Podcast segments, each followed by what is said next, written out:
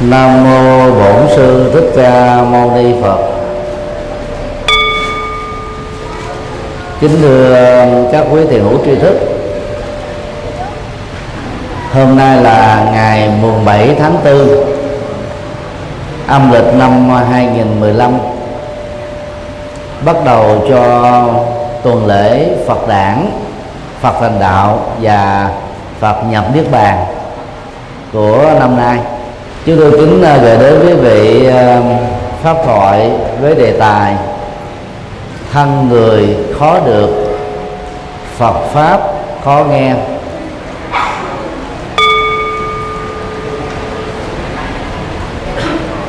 Trong à, văn học Phật giáo bao gồm văn học Bali, văn học Sanskrit và văn học Hán Tạng ẩn dụ sau đây được xem là thống nhất. Giống như à, một con rùa mù trôi nổi ở trên mặt biển, trải qua nhiều năm tháng,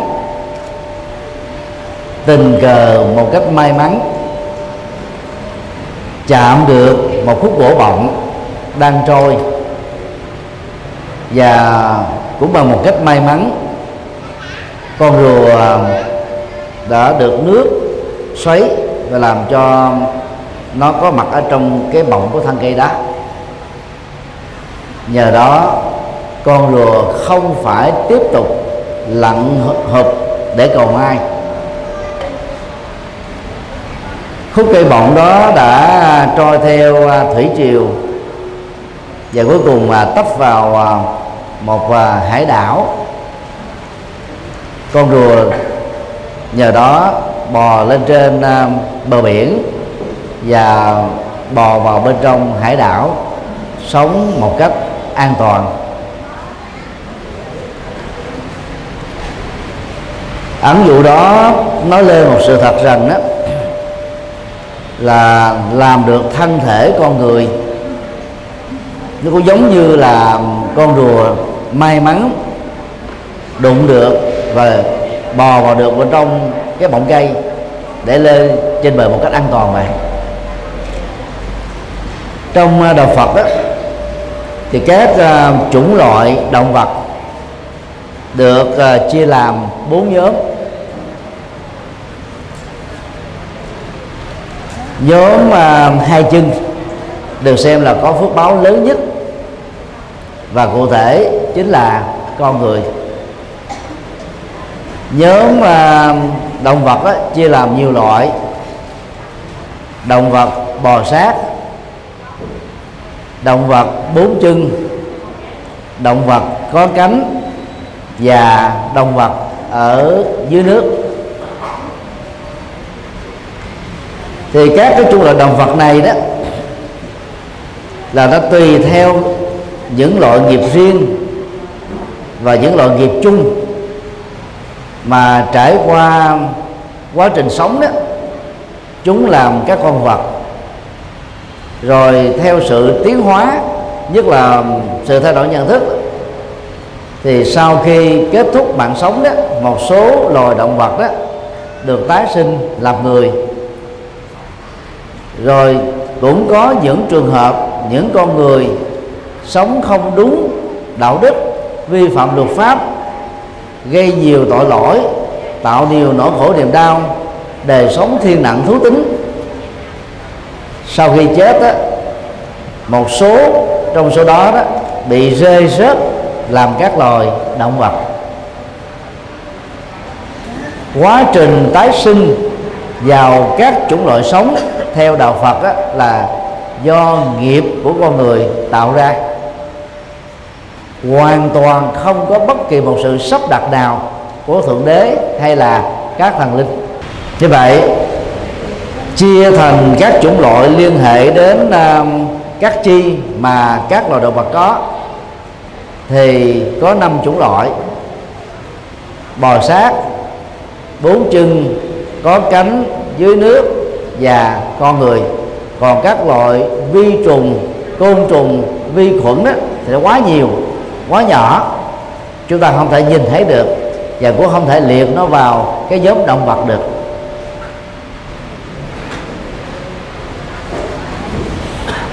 Đối với à, loài có cánh loài ở dưới nước loài bốn chân và loài bò sát đó nếu để ý chúng ta sẽ thấy là cái cấu trúc và xương sống của chúng là nằm ngang. Đầu cổ và xương sống nằm ngang như thế này, theo một trục hoành. Còn con người đó thì có cấu trúc theo cái trục tung, tức là thẳng đứng. Và theo Phật giáo đó, bàn xanh là những loài xanh mà cái cấu trúc và xương sống của chúng nằm ngang, thì không thể phát triển ý thức một cách trọn vẹn như chính con người.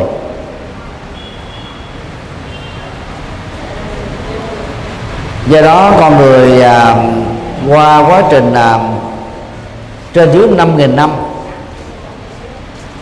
tại à, hành tinh của chúng ta đã dần dà khắc phục được những cái à, hậu quả của thiên tai và cũng đã dần dà làm chủ được thiên nhiên là nhờ vào cái sự phát triển của ý thức mà đỉnh cao nhất của nó đó là trí tuệ trong uh, các loài vật đó thì loài cá heo có chỉ số IQ cao hơn con người. Nhưng vì chúng không có hai tay và hai chân như con người do đó các cái kiến thức mà chúng đạt được những cái thông minh mà chúng có được đó đã không thể giúp chúng chinh phục được thiên nhiên và làm được những việc khó làm như là con người. Loài khỉ vượng tiến bộ hơn các loài động vật khác. Dầu có ờ, bốn chi. Nhưng mà hai chi trước á, một nửa đó giống như là đôi tay nửa còn lại giống như là đôi chân.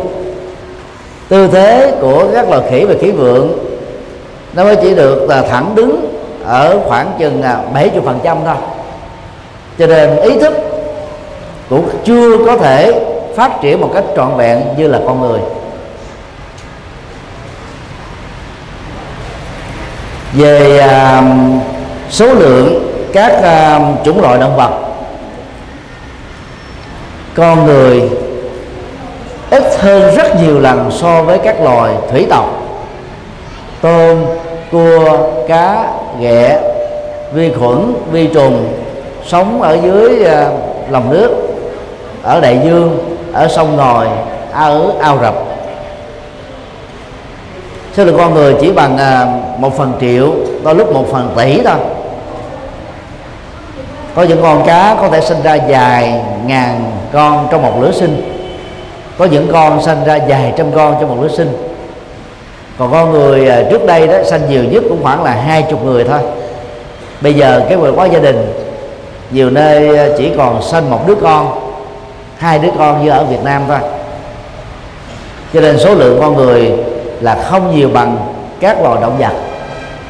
Hiện nay thì hành tinh chúng ta đã vượt cái ngưỡng 7 tỷ người này đó là cái nạn nhân mãn. Mà nếu như không kế hoạch hóa gia đình á, thì à, đến năm 2060 thôi, hành tinh chúng ta sẽ đón nhận à, tối thiểu là 9 tỷ công nhân, công dân và lúc đó đó, nguồn tài nguyên thiên nhiên đó sẽ bị khan hiếm.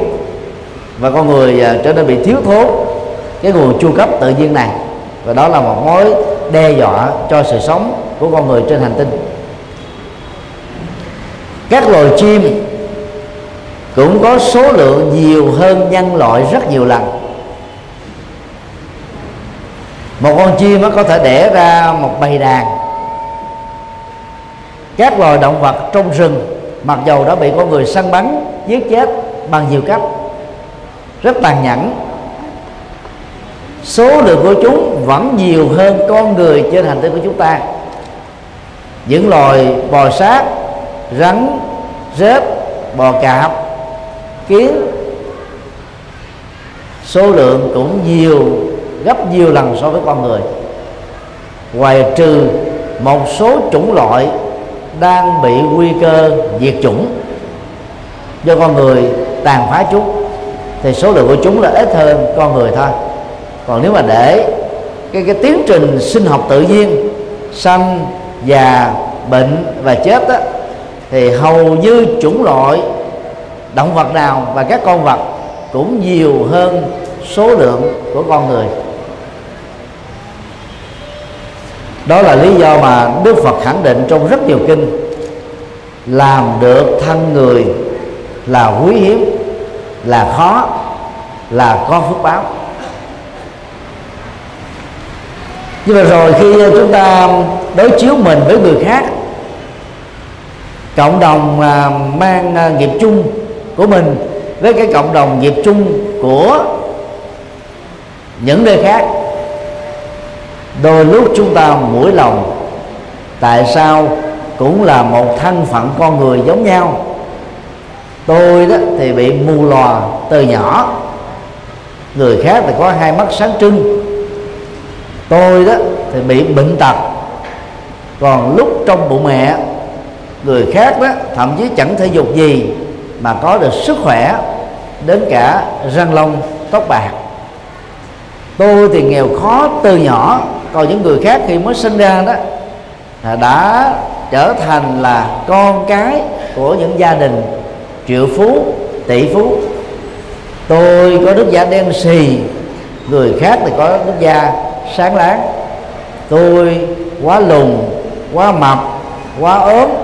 Đang khi người khác thì cao lớn, vừa phải, đẹp duyên, đẹp dáng, dân dịch hầu như nếu khi chúng ta so sánh mình với những cá thể khác, tập thể khác đó, thì cái sự mũi lòng dễ dàng xuất hiện lắm.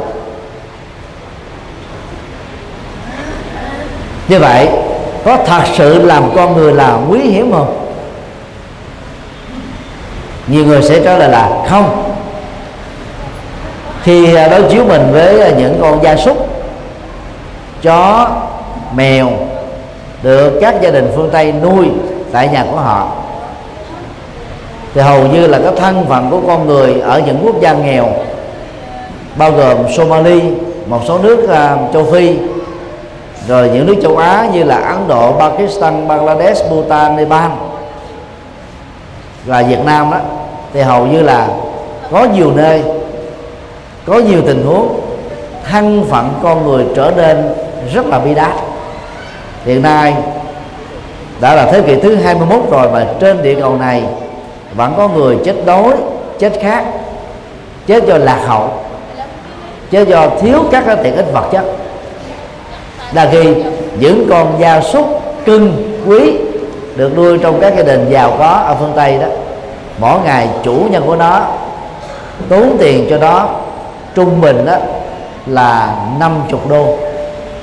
Tức là mỗi tháng đó người ta phải chi cho các con gia súc này khoảng một ngàn rưỡi đô la tức là trung bình 30 triệu. Có khi nó bị bệnh chủ nhân của chúng dẫn chúng đến là bệnh viện thú y. Mỗi buổi sáng chúng được à, chủ nhân dẫn dắt đi tập thể dục đi các thông công viên về tắm rửa ăn sáng rồi mặc à, áo quần. Và có một cái nhà riêng cho các gia súc chúng tôi đã từng à, đi thuyết pháp ở úc hai lần hoa kỳ bốn lần châu âu hai lần mỗi lần trung bình hai tháng trải qua nhiều bang nhiều nơi tiếp xúc với nhiều cộng đồng phật tử việt nam khác nhau và cũng được mời đến à, tụng kinh hoặc là thuyết giảng tại các tư gia và chứng kiến được những cái cảnh đó.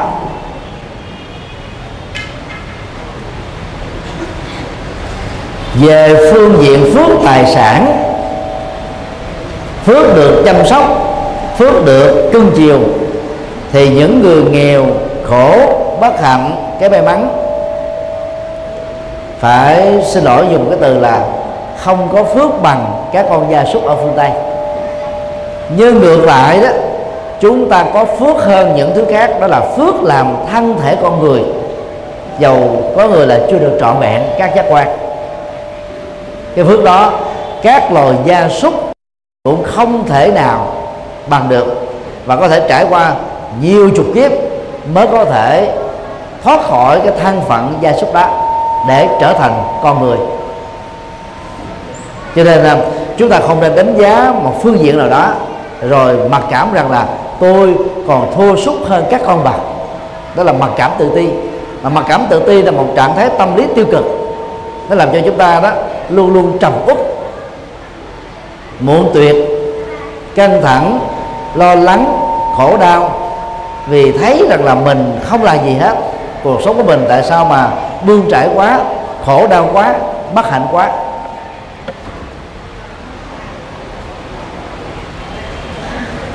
Tất cả các hoạt động văn hóa, hoạt động trí thức, hoạt động đạo đức, hoạt động tôn giáo, hoạt động chính trị, hoạt động xã hội và những hoạt động còn lại của con người không có loài gia súc nào có thể làm được, giữ phần được, dầu chỉ là một phần mười thôi. Có nhiều tình huống là một phần trăm thôi. Cho nên những người mặc cảm về thân phận, khổ, nghèo, bất hạnh, bệnh tật, hãy so sánh với các loài vật về phương diện đó. Chúng ta sẽ thấy là chúng ta may mắn hơn nhiều lắm, có phước hơn nhiều lắm.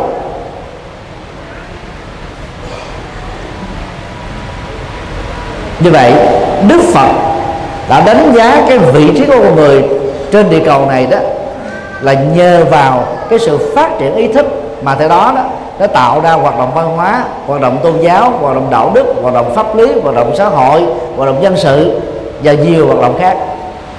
Còn bị bệnh tật bẩm sinh trong bụng mẹ sinh ra là bị dị dạng hay là các ờ, cái chi phần của cơ thể không được lành lẹn là kém phước báo về một phần nào đó của nhân thể. Nghèo khó khăn bất hạnh gian truân tức là kém phước báo về tài sản.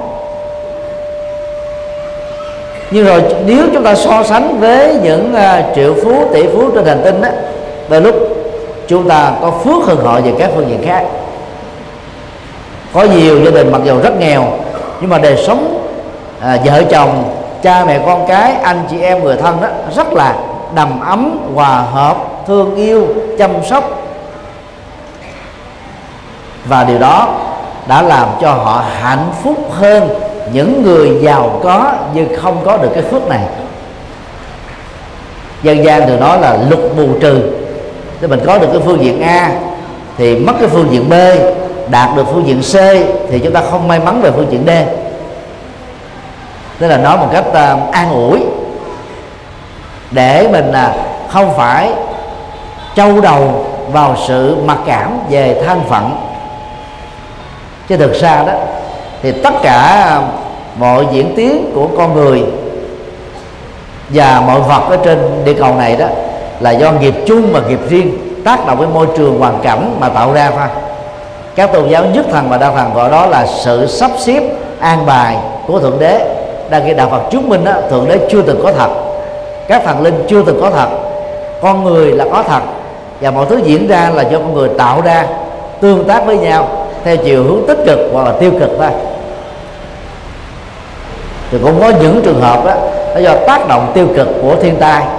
Mà trong kinh thánh của các tôn giáo khác đó là là sự cả giận của thượng đế và thần linh nhằm giáng họa và trừng phạt cho những con người không có niềm tin. Mà trên thực tế đó ở rất nhiều nơi người ta có rất niềm tin rất là thuần thành nhưng mà thiên tai phải giáng lên trên họ cũng không thua kém và thậm chí còn nhiều hơn ở những nơi khác. Có một lần à, chúng tôi đến à, thăm viếng các cháu tại một à, trung tâm mồ côi. Thì khi à, mời à, một số ca sĩ đó ca bài lòng mẹ bao la như viện thái bình đó thì các cháu mới à, khóc. Ca sĩ à, rất là xúc động. Các thành viên đi trong đoàn xúc động theo. Sau khi à, bài ca về lòng mẹ được kết thúc đó chúng tôi hỏi một cháu tiêu biểu có phải các cháu nhớ đến cha mẹ và cảm ơn sanh thành mà khóc không? các cháu hòa khóc lớn hơn. Và khi hỏi vì sao các cháu khóc, thì có một cháu trả lời như thế này nè. Do vì mẹ con bỏ con ở trong cái sọt rác của nhà chùa mà thân phận con mới như thế này.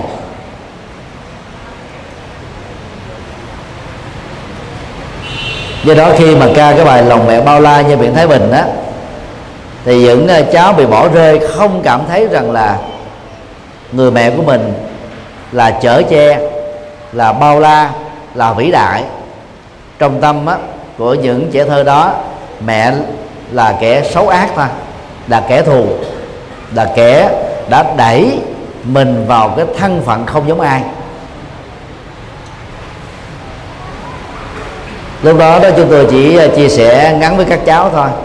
Các cháu hãy biết ơn mẹ đã hiến tặng cho các cháu sự sống là một con người. Chứ nếu như à, không hiến tặng các cháu là con người đó thì các cháu có đã có thể tái sinh làm các con vật thì sao? Lúc đó nó còn khổ hơn nữa. Do đó đó khi làm con người đó là chúng ta hãy hạnh phúc và hài lòng với cái phước báo đó. Còn kém may mắn về thân thể do bệnh tật về à, ngoại hình do không được đẹp, về à, điều kiện tài chính do không được đầy đủ. Nó là những cái à, nhân quả do các hành động của chúng ta tạo ra, do hoàn cảnh hoàn cảnh đưa đẩy, do nhiều cái à, hỗ trợ duyên tích cực hoặc là tiêu cực mà thôi. Công việc của chúng ta cần làm là hãy nỗ lực làm hết tất cả những gì mà mình có thể. Làm có phương pháp, có cam kết, có trách nhiệm. Sau đó chúng ta thể hiện sự hài lòng với những gì mà chúng ta đã làm rồi. Để chúng ta không tự làm khó chính mình, không làm khó dễ chính mình. Và nhận thức này, lớn sự này sẽ giúp chúng ta thoát ra khỏi cái mặc cảm về thân phận. Mỗi năm à, chùa giác ngộ dẫn đoàn hành hương chiêm bái phật tích tạng đồ và đê ban hai lần. Những năm trước á, còn rảnh thời gian dẫn đi bốn lần. Trung bình à, một đoàn như vậy có từ à, à, 80 người cho đến 100 người. Và lần nào đoàn chúng tôi cũng à, tối thiểu làm từ thiện một lần. Ở làng Suyata cách bồ đề độ tràng khoảng vài cây số. Và nếu tịnh tài nhiều á, thì làm thêm lần thứ hai tại Kusinaga nơi Đức Phật nhập niết bàn. Khi làm ở hai địa điểm khác nhau á, thì chúng tôi sẽ chọn hai đối tượng nhận quà khác nhau. Đối tượng một á, là những người nghèo khó thuộc hạng cùng đinh của xã hội Ấn Độ. Mà số lượng đó chiếm không dưới 400 triệu người một con số khủng khiếp. Đối tượng thứ hai là các cháu trẻ thơ đang học tại một cái trường từ thiện của chùa Linh Sơn ở Kusinaga do chùa Việt Nam mình đó, tài trợ.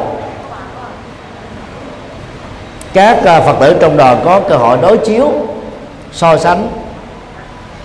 Tại cái khu à, Sujata nơi dân cư nghèo á thì trung bình nó có 5 cháu tuổi từ 3 cho đến à, uh, 8 tuổi và 500 hộ nghèo đến nhận quà chùa à, phải nhờ à, cảnh sát ở địa phương một đoàn tình nguyện của địa phương làm cái công tác an ninh. Bởi vì nếu không làm như thế đó thì những người nghèo tại đây đó lo sợ rằng phần quà sẽ không đến mình mặc dù trên tay của họ đang cầm một thẻ thơ mời. Quà bao giờ cũng được chuẩn bị nhiều hơn số thẻ được mời. Để phòng ngừa những trường hợp phát sinh. Và chúng tôi đã cho thông báo bằng tiếng quốc ngữ của Ấn Độ, tức là tiếng Hindi, để cho quý bà con khó khăn an tâm rằng khi đã vào trong khu viên của chùa. Vấn đề chỉ còn là thời gian trước và sau thôi. Tất cả sẽ có được một phần quà.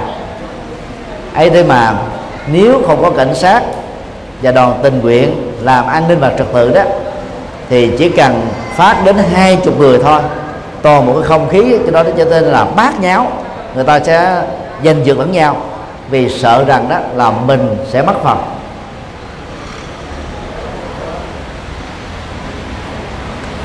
Và sau khi uh, kết thúc cái phần uh, phát quà đó thì uh, chúng tôi thường uh, tâm sự với các phật tử trong đoàn á.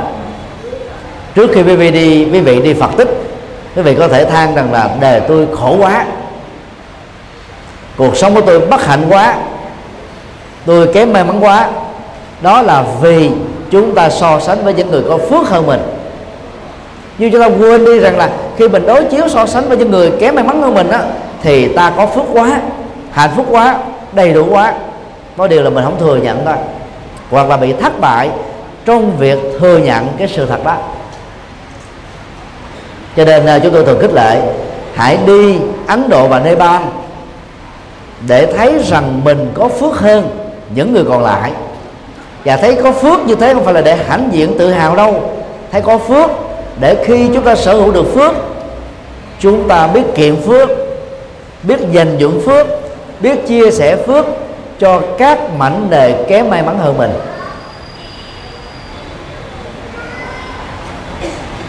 Vào ngày 6 cho đến 11 tháng 6 2015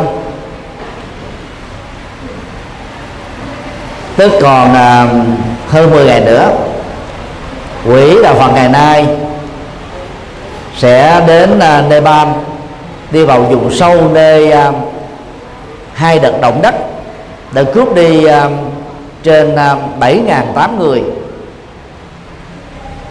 Biến họ sống cái cảnh màn trời chúa đất. Và phương tiện cứu hộ Ấn Độ nó không có tiến bộ như là những nước phương Tây. Cho nên á trải qua cả tháng trời động đất rồi mà có nhiều người đến bây giờ vẫn chưa có được cái à, cái bạc để che về đêm. Chưa có cái mền để ngủ giữa trời chưa có nước sạch để uống. Mọi thứ bế tắc. Và chúng tôi tin chắc rằng là các thành viên của quỹ đạo Phật ngày nay đó, khi đến đó chia sẻ các phần quà trị giá cho mỗi hộ đó 50 đô, dầu không là gì so với cái mất mát của họ đã bị tổn thất. Người trao tặng quà sẽ cảm nhận được hạnh phúc rất lớn. Khi nhìn thấy được cái cái à, nỗi niềm sung sướng của họ đang lúc tiếp nhận các phần quà. Thực tế mà nói đó, những ngôi nhà mà bị sụp đổ đổ đó không phải là những nhà nghèo đâu. Họ có được nhà thì chưa phải là nghèo. Nhưng mà trong cái ngặt nghèo đó đã làm cho người ta gần như là ngưng trệ toàn bộ các hoạt động thương nhật. Và nếu không có những cái trợ giúp quốc tế, quốc gia kịp thời, thì cái nỗi khổ niềm đau đó dâng trào bên cạnh cái mất mắt những người thân. Rồi tàn phá hết gần như là những công trình xây dựng mà họ phải tôn góp đến vài chục năm. Có nhiều người trong số đó là những người trung lưu. Nhưng mà rồi sau cái cơn động đất đó trở thành trắng tay không còn gì hết. Nhà nước không thể nào trợ cấp được.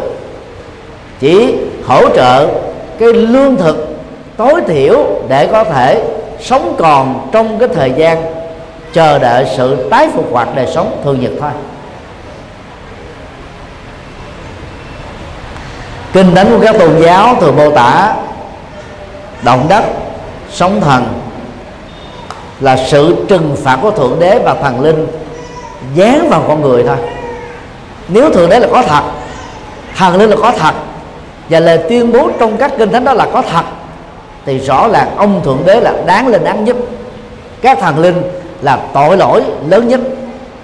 Bởi vì đã trừng phạt và làm cho con đẻ của mình sống khổ đau, cùng cực và phải chết một cách tức lưỡi luật pháp ngày nay nó có quy định rất rõ. Cha mẹ được quyền sanh con cái, nhưng mà cha mẹ vứt con cái, giết con cái là ở tù ruột xương. Cha mẹ chỉ có quyền khai sinh chỉ không được quyền khai tử những đứa con của mình. Đó là nhân quyền. Cái quyền thiên liêng, không ai được quyền tước đi. Và nếu thượng đế và các thần linh có thật thì thượng đế và các thần linh cũng phải học luật pháp của con người để tôn trọng nhân quyền và tôn trọng cái quyền được sống thiêng liêng đó trên thực tế, theo Phật giáo, thượng đế và các thần chưa từng có thật. Do như vậy, khi người ta dựng lên các tôn giáo, người ta đã nói hàm quan các ông thượng đế và thần linh này.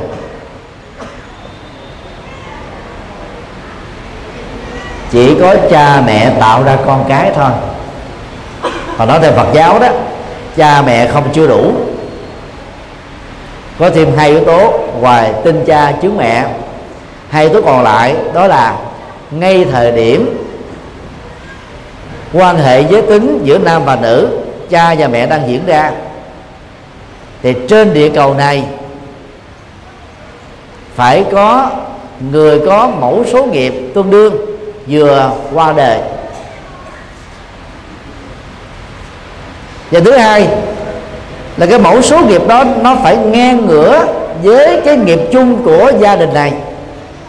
Thì lúc đó đó sự thụ thai mới được diễn ra. Cho nên cũng có những trường hợp hệ giới tính xảy ra trong ngày người nữ có thể thụ thai. Nhưng mà cái cộng nghiệp của người đi tái sinh và gia đình đó, cha mẹ là không tương thích với nhau. Cho nên sau thời gian ở trong thai, vài giờ tuổi, vài tuần tuổi, vài tháng tuổi, dẫn đến tình trạng hoặc là bị sảy thai hoặc bị phá thai, mầm sống ở trong cơ thể đó bị kết thúc.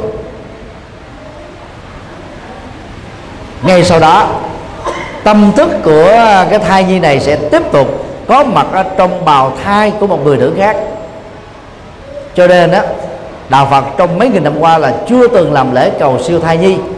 Chỉ khoảng 15 năm trở lại đây một số chùa bài biện ra thôi.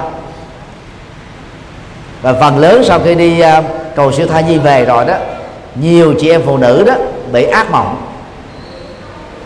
Cái chuyện đó đã được khép lại đôi lúc là hai chục năm, ba chục năm 10 năm 5 năm. Bây giờ đó, gợi nhớ lại khổ lắm. Rồi nhiều chị em phụ nữ mê tín là nghĩ rằng là đứa con mình phá thai nhiều năm trước bây giờ đó nó trở thành hồn ma, quỷ phá, đi theo đuổi mình, trả thù mình, tạo ra cái ăn quán dân hồ, xui xẻo. Đó là mê tín, không có thật. Cầu siêu thai nhi thì không cần thiết, nhưng những cái khóa, những buổi giảng về việc không nên phá thai là rất cần thiết, nhất là đối với trẻ em đang ở lứa tuổi thanh thiếu niên và những người đang làm vợ, làm chồng. Các bậc cha mẹ cũng nên biết để hướng dẫn và tư vấn cho con em của mình biết tôn trọng mạng sống. Nếu mình chưa thật sự là vợ chồng thì không nên quan hệ giới tính, mà nếu lỡ quan hệ giới tính thì phải quan hệ giới tính một cách an toàn. Và phải có kế hoạch hóa gia đình để không phải phạm vào một cái tội sát sinh ngay chính nắm ruột của mình. Bởi vì sự sống con người là quý lắm. Ta nỡ đành lòng đi giết đi một cái cái cơ hội được sống ở người khác. Ai đã lỡ phá thai cũng đừng quá lo lắng. Hãy sám hối nghiệp chướng bằng hai cách, bằng hai bước. Bước một đó là cam kết từ đây về sau không tái phạm nữa bằng cái an toàn trong quan hệ giới tính. Và thứ hai đó là phải gieo những nghiệp hòa bình, những nghiệp ban tặng sự sống cho con người, thương yêu các loài động vật, bảo vệ môi trường sinh thái. Ví dụ trước đây chúng ta đã từng giết ba đơn vị sự sống, thì bây giờ ta phải cứu như là ba người từ cõi chết sống lại. Thì cái nghiệp đó mới bù trừ, mới kết thúc. Ví dụ như à, một người nào đó à, tự tử do thiếu nợ. Và mình biết được mình ngăn chặn kịp thời mình trợ giúp nghề trợ giúp vốn bằng cách cho mượn bằng cách hỗ trợ gì đó bằng uh, cách uh, tư vấn vấn an để cho họ không còn muốn chết nữa. Thì như vậy là chúng ta đang cứu một mầm sống. Chúng ta đang làm cho sự sống đó được tái sinh lần thứ hai. Hoặc là mình uh, phát tâm hiến mô hiến tạng hiến uh, thi thể cho y khoa. Và những chi phần còn khỏe của chúng ta sau khi chết đó, có cơ hội được lắp ghép vào trong à, thân thể của những người lành lẹn và họ được sống thêm một lần nữa. Đó là chuyển nghiệp sát sinh. Tham gia vào các hoạt động hòa bình kêu gọi hòa bình cầu nguyện hòa bình và bảo vệ môi trường sinh thái cũng là những cái nghiệp trực tiếp để xóa nghiệp sát sinh trong quá khứ nếu ai đã từng phá thai hoặc giết người mà không chuyển nghiệp như cách vừa nêu, thì giàu có lại phạt một tỷ đại suốt cả 50 năm có một kiếp người, nghiệp sát sinh vẫn còn y nguyên. Lại phật thì có phước của tôn kính hết. Trong thể đó lại phật và được tất cả các phước bất còn lại, đó là mê tín, là phi nhân quả. Đức phật dạy nhân quả. Nhân quả có nhiều chủng loại muốn cái kết quả gì chúng ta phải gieo nhân thích hợp và không thể ban phước ngăn họa. Các thượng đế và thần linh giàu được bơm phòng là toàn năng toàn bi toàn trí cũng không thể làm được việc đó trong thực tiễn. Nếu toàn năng tại sao thượng đế không ngăn thiên tai đi? Không ngăn bệnh tật đi? Không ngăn chết chóc đi? Không ngăn nghèo khổ đi? Không ngăn á, chết đói chết khác đi? Không ngăn tai nạn giao thông đi. Không ngăn chiến tranh đi. Thực tế là trên đời này không có ai toàn năng. Ngay cả phật cũng có những điều ngài không thể làm được. Ngài nói rằng là ngài có thể độ rất nhiều chúng sinh, nhưng không thể độ hết chúng sinh. Ngài có thể độ rất nhiều người, nhưng không thể độ được những người không có duyên với ngài. Ngài có thể độ được rất nhiều người thoát khỏi nỗi khổ niềm đau, nhưng không thể độ được những người mà khi nghiệp sống của họ đã đến lúc chín mùi, chỗ quả. Đó là lời tự sự của đức phật trong kinh. Rất là thiết thực, rất là chân lý. Do đó đó khi làm được thân người, chúng ta phải bỏ đi cái mặc cảm tự ti về thân phận, không lành lẹn bệnh tật kém may mắn, nghèo khổ gian truân thử thách. Còn cuộc đời ta cứ vui. Tức là vui theo những gì mà chúng ta đang có. Vui với luật pháp, vui với đạo đức, vui với lương tâm. Chúng ta sẽ sống hạnh phúc trên cõi đời này.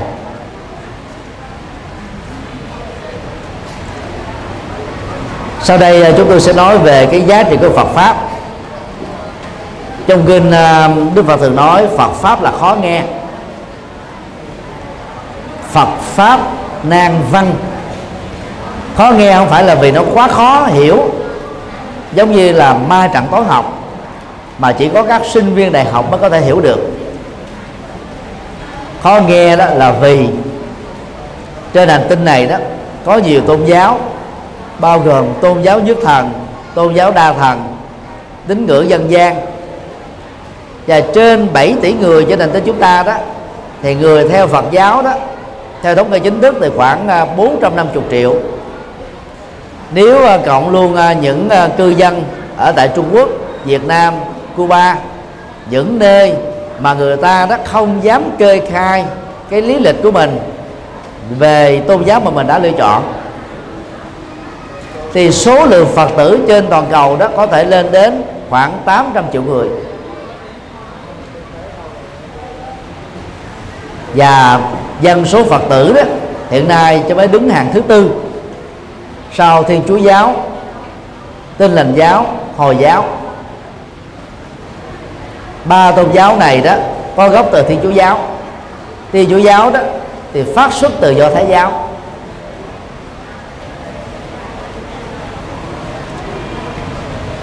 Đức Phật thì sinh vào năm 624 trước Tây lịch. Phật lịch thì tính theo ngày Đức Phật qua đời. Cho nên á khi chúng ta nghe nói đến Phật lịch á, thì chúng ta phải cộng thêm 80 năm. Tức là tuổi thọ của Đức Phật. Thì chúng ta mới có ra được cái ngày sinh nhật của Đức Phật.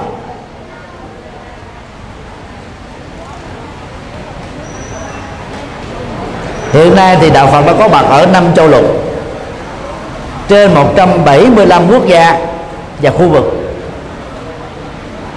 nhưng số lượng người ở châu Âu đi theo đạo Phật là vẫn vẫn còn quá khiêm tốn.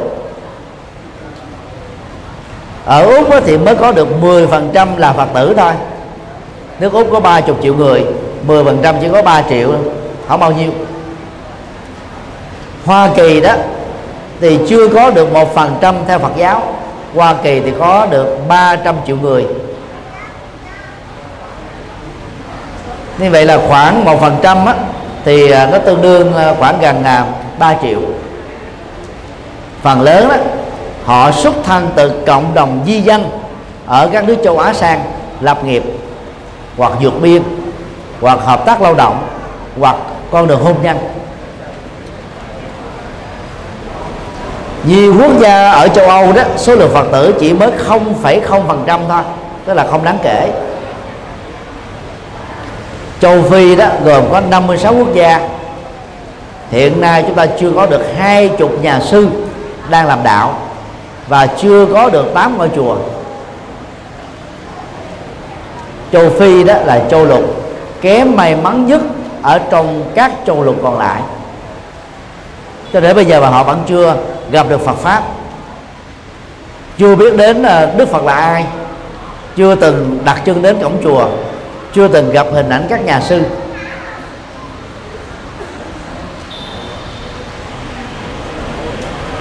Thầy tăng trưởng à, của cộng đồng Phật giáo ở châu Phi đó đã đến Việt Nam tham dự đại lễ vê sắc liều quốc hai lần năm 2008 và 2014 năm 2014 ờ, thì à, thầy ấy có mặt ở tại Việt Nam hai lần.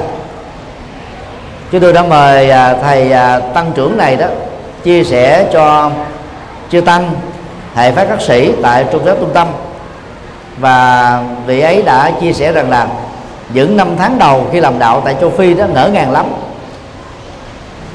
Đi ra đường á, nhiều người nhìn nhà sư giống như là một người ở hành tinh khác mới đến vậy. Và họ không hề biết đây là là ông sư hay là ông thầy tu Phật giáo. Có nhiều người chưa biết Phật giáo là cái gì nữa có người nghĩ rằng là ông sư này xuất thân ở một cái nước nào đó, mà cái trang phục truyền thống của nước đó là ăn mặc như thế này.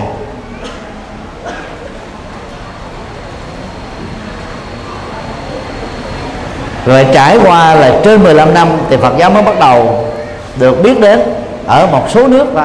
Hiện nay thì chưa có hơn 10 nước ở châu phi biết đến đạo phật. Châu âu thì biết gần hết rồi.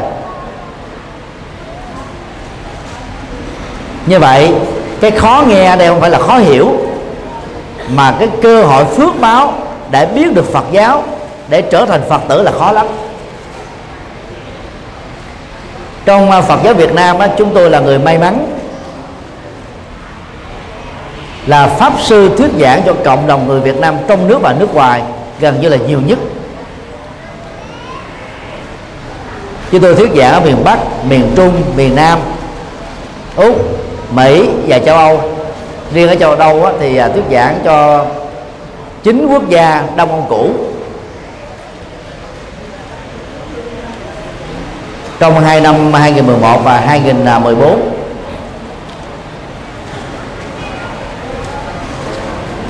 chúng tôi tạm chia là có ba nhóm đến với đạo phật. Nhóm thứ nhất á, là phật tử là nồi từ thế hệ này sang thế hệ khác cha mẹ có trách nhiệm hướng dẫn, tư vấn để cho con em mình từ nhỏ là phật tử rồi.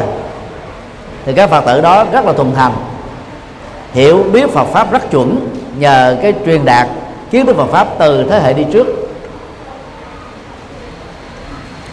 Nhóm hai đó là các Phật tử ăn theo. Ví dụ chồng là phật tử, cho nên mình tình nguyện làm phật tử, vợ là phật tử, mình tình nguyện làm phật tử theo để cho gia đình được hạnh phúc đạo phật thì không có ép buộc như là thiên chúa giáo tin lành hồi giáo và các tôn giáo nhất thần bao gồm à, do thái giáo bà la môn giáo và nho giáo. Đạo phật kêu gọi cái sự tự giác đó trong trường hợp mà à, người khác tôn giáo lấy người phật tử đó mà không tình nguyện trở thành phật tử thì phật giáo khích lệ đó là đạo ai lấy giữ đó tức là tôn trọng cái tự do tín ngưỡng của nhau, tự do chọn lựa tôn giáo của nhau. Thì những ờ, thành phần này đó, họ có thiện cảm với đạo Phật. Do vì vợ hoặc chồng là Phật tử mà, cho nên thỉnh thoảng mình đến chùa sinh hoạt chung. Rồi thỉnh thoảng cũng đi ờ, cái đền thờ của các tôn giáo mà chồng vợ mình còn lại đang là một thành viên để mình biết luôn cả hai tôn giáo.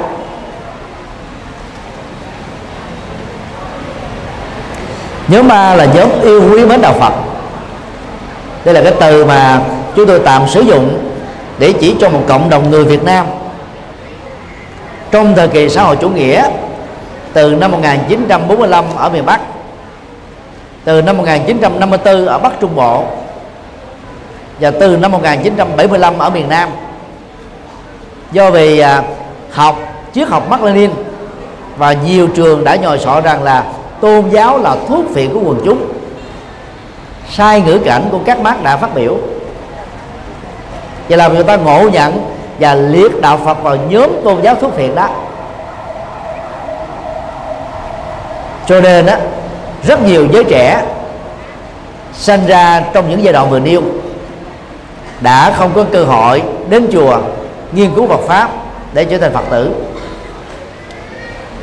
Cộng đồng người Việt Nam ở Đông Âu sau khi uh, xã hội chủ nghĩa bị sụp đổ đó thì họ bắt đầu quay về để tìm kiếm những giá trị tâm linh.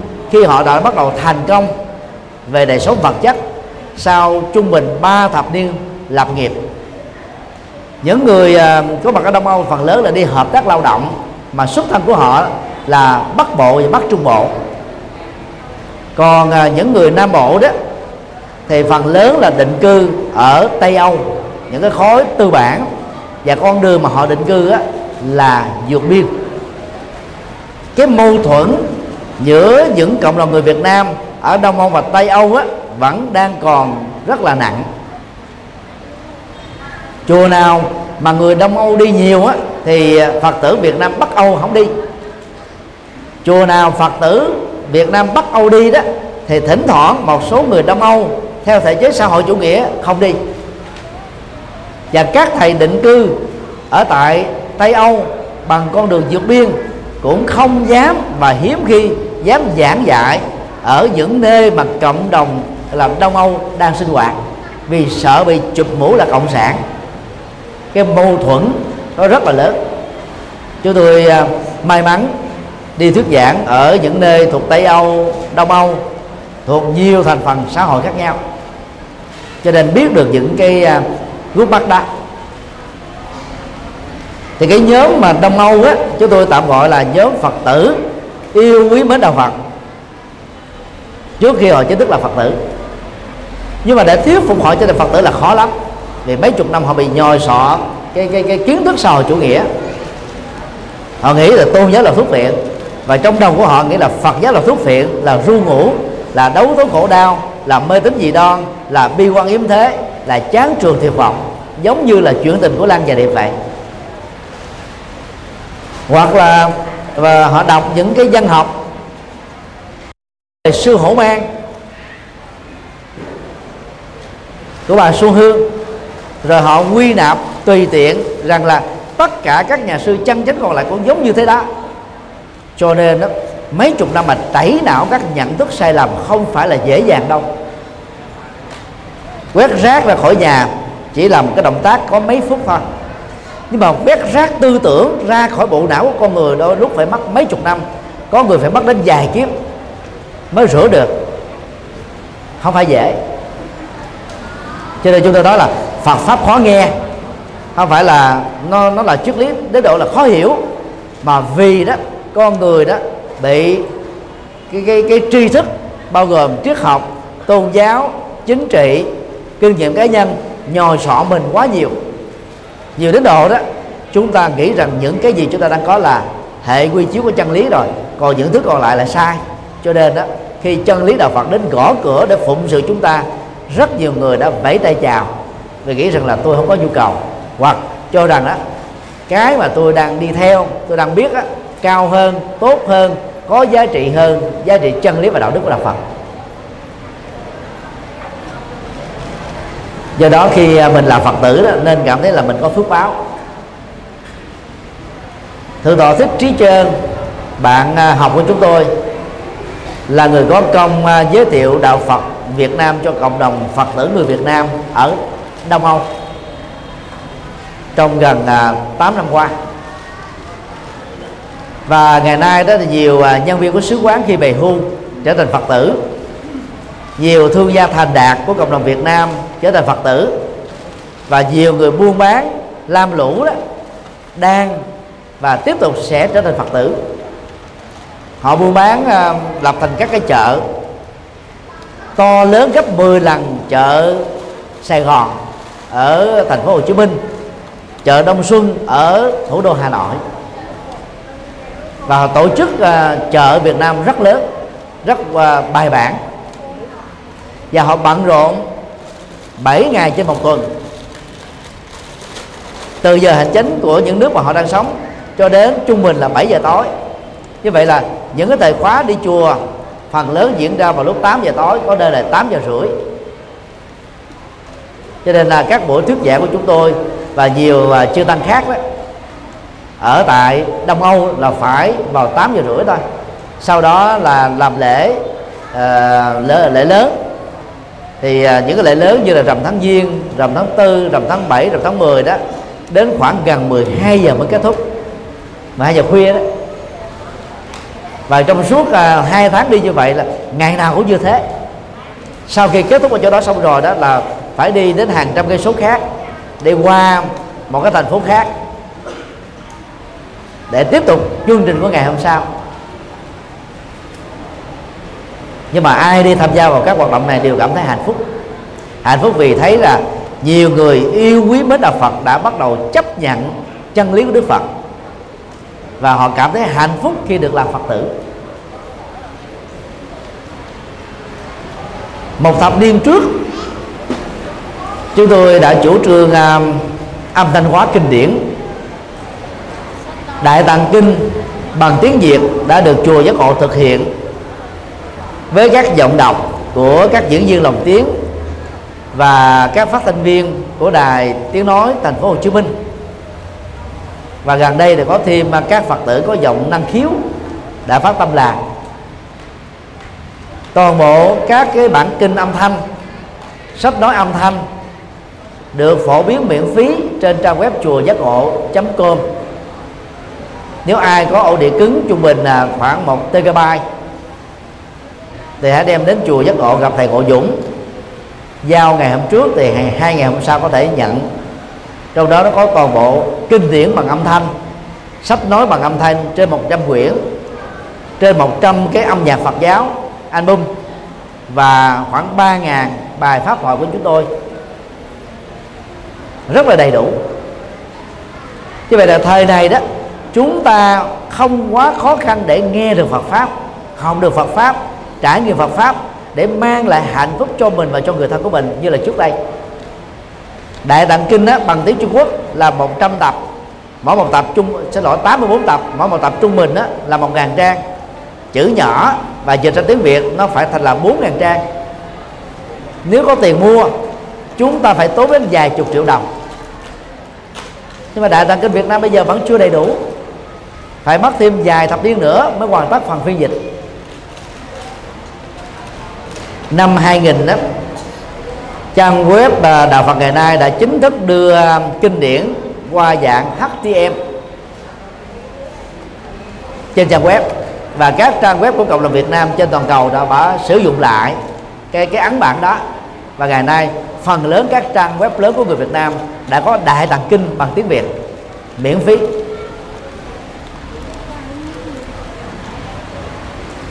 Ngoài à, kinh sách nói ra thì chùa giác ngộ còn xuất bản trên dưới 200 quyển sách Phật học nghiên cứu và ứng dụng. Trên một phân nửa trong số đó đã phổ biến miễn phí ở trên trang web đạo phật ngày nay com.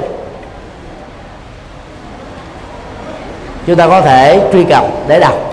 Nếu có ipad iphone smartphone hoặc là có đường truyền internet tại nhà chúng ta dễ dàng đọc sách khi ở trên máy bay, khi ờ, ở trên xe bus, khi trên xe hơi, hoặc là chúng ta nghe kinh sách đang khi làm công việc nhà. Cho nên Phật pháp bây giờ là không còn khó nghe nữa. Riêng cái trang ờ, phật âm chấm cơ của chùa giác ngộ đấy tờ ấn tập của khoảng ờ, 25.000 bài thuyết giảng của 100 tăng ni trong nước và nước ngoài, tha hồ mà nghe phim Phật giáo, âm nhạc Phật giáo, sách nói Phật giáo, nhiều chủng loại khác nhau, được phổ biến miễn phí trên Phật âm chấm cơm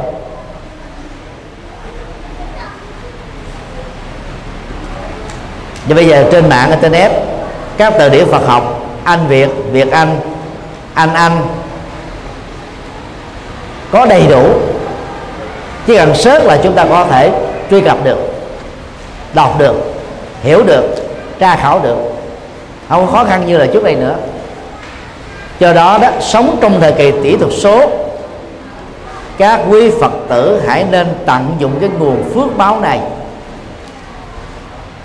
để gặp được Phật pháp, trải nghiệm Phật pháp và được hạnh phúc từ Phật pháp. Chị ờ, Hướng Dương là người sáng lập thư viện sách nói cho người mù đã làm ra trên um, 250 ngàn băng cassette. Về sách nói. Và gần đây thì chùa giác ngộ đã bảo trợ cho chị làm cái trang web. Sách nói cho người mù. Và chị cũng là một trong những cộng tác viên rất quan trọng. Đọc trên đó 70 tác phẩm Phật học. Dưới dạng sách nói. Như vậy là người à, khiếm thị đó có thể nghe Phật pháp dưới dạng sách nói. Ở cái trung tâm chúng ta chỉ cần có đường truyền internet. Ở tại nhà thì nhờ con cháu của mình đó, giúp đỡ giùm. Cho nên đó dầu chúng ta không sáng mắt nhưng mà nghe Phật pháp chúng ta sẽ sáng tâm. Sáng tâm quan trọng hơn sáng mắt. Như uh, Nguyễn Đình Diệu đã có lần phát biểu thà mù mà giữ đạo nhà. Đạo nhà đây là đạo Phật giáo đạo yêu nước. Chứ họ còn hơn á, có sáng bắt mà làm nô lệ của ngoại bang. Hay là rước ờ, cổng rắn cắn gà nhà. Do đó đó, trong thời hiện đại này đó, chỉ cần biết cách là chúng ta có thể nghe được Phật pháp nghiền hẳn Phật pháp, tu học Phật pháp chứng đắc Phật pháp, xua đuổi nỗi khổ niềm đau và rước an vui hạnh phúc về. Do đó câu Phật pháp có nghe đã không còn chỗ đứng nữa. Phật pháp rất dễ nghe. Phật pháp rất dễ hiểu. Thế vì mình là người Việt Nam mà đọc sách kinh Việt Nam rồi nghe băng giảng bằng tiếng Việt Nam có gì đâu khó hiểu. Là người Việt Nam mà mình đọc và nghe bằng tiếng Tàu mới khó hiểu. Là người Tàu mà nghe tiếng Anh mới khó hiểu. Là người Anh mà đọc nghe tiếng Pháp mới khó hiểu còn đọc bằng ngôn ngữ mẹ đẻ nghe bằng ngôn ngữ bà đẻ thì chẳng có cái gì là khó hiểu cả. Về phương diện truyền bá à, âm thanh và sách nói video thì chùa giác ngộ đứng đầu trên toàn cầu. Chứ không phải chỉ riêng đứng đầu chùa đứng đầu cộng đồng Việt Nam đâu. Ngoài hai trang web như chúng tôi vừa nêu chùa giác ngộ còn có trang à, đạo phật đây com và ban hoàng pháp com như vậy trong bốn trang của chùa giác ngộ có ba trang thuộc về âm thanh và video này có một trang á, là về nghiên cứu.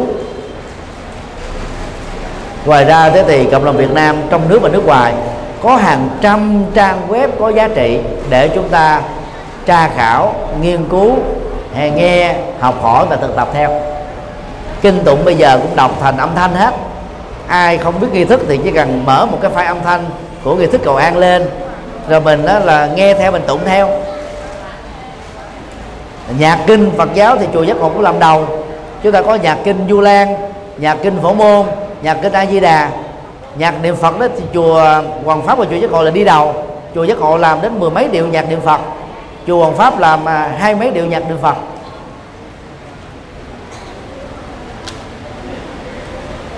Thế là nếu mà mình chịu tu Phật đó, thì không có cái gì thiếu hết đó là chưa nói đến là kinh sách băng giảng được ấn tống miễn phí. Rồi có nhiều người đó thì không chịu nghe, đem kinh sách về để trên bàn thờ, nghĩ rằng là thờ như thế có phước. Điều này cũng giống như mình được tặng một chiếc thuyền, không chịu đặt xuống sông để đi, mà đội trên đầu để cầu phước. Có người được bác sĩ cho thuốc để uống, không uống để trong cái tủ thờ để cầu phước, có tử thọ đó là việc làm ngớ ngẩn ra cho đó là phật tử sau khi chúng ta nghe kinh, rồi đọc kinh, nghe sách phật, đọc sách phật xong rồi, chúng ta phải nghiền ngẫm và ứng dụng. Màu nhiệm lắm. Có những thay đổi mà chúng ta không thể nào tưởng tượng được. Quý vị có thử đối chiếu mình là phật tử, mà một số thành viên trong gia đình còn lại đó chưa là phật tử. Chúng ta sẽ thấy là cái nhìn của người phật tử, cách ứng xử lòng vô ngã tâm vị tha sự vĩ đại đó. Cái cao hơn là những người không được như thế. Tức là mình là phật tử rồi đó thì với vai trò là thương gia chúng ta là một thương gia có tấm lòng hơn có phụng sự hơn là một chính trị gia nếu là phật tử đó thì chúng ta không tham nhũng và yêu nước phụng sự nhân sinh bằng à, tinh thần chí công vô tư công bằng xã hội. Trong bất kỳ lĩnh vực nào ở vai trò gì khi chúng ta là phật tử thì chúng ta sẽ làm cho lĩnh vực đó nó, nó tươi mát hơn nó, nó, nó tươi sáng hơn rạng rỡ hơn quy hoàng hơn và có giá trị hơn. Do đó không là phật tử là một sự lỗ lạ lớn. Và phải tận dụng cơ hội để chúng ta làm phật tử và phải hướng dẫn những người khác cũng là phật tử. Nhưng mà phải là phật tử có thực tập có hiểu biết về phật pháp. Chứ phật tử mù chữ phật pháp thì cũng như không. Vì sống ở trong mê tính dị đoan ta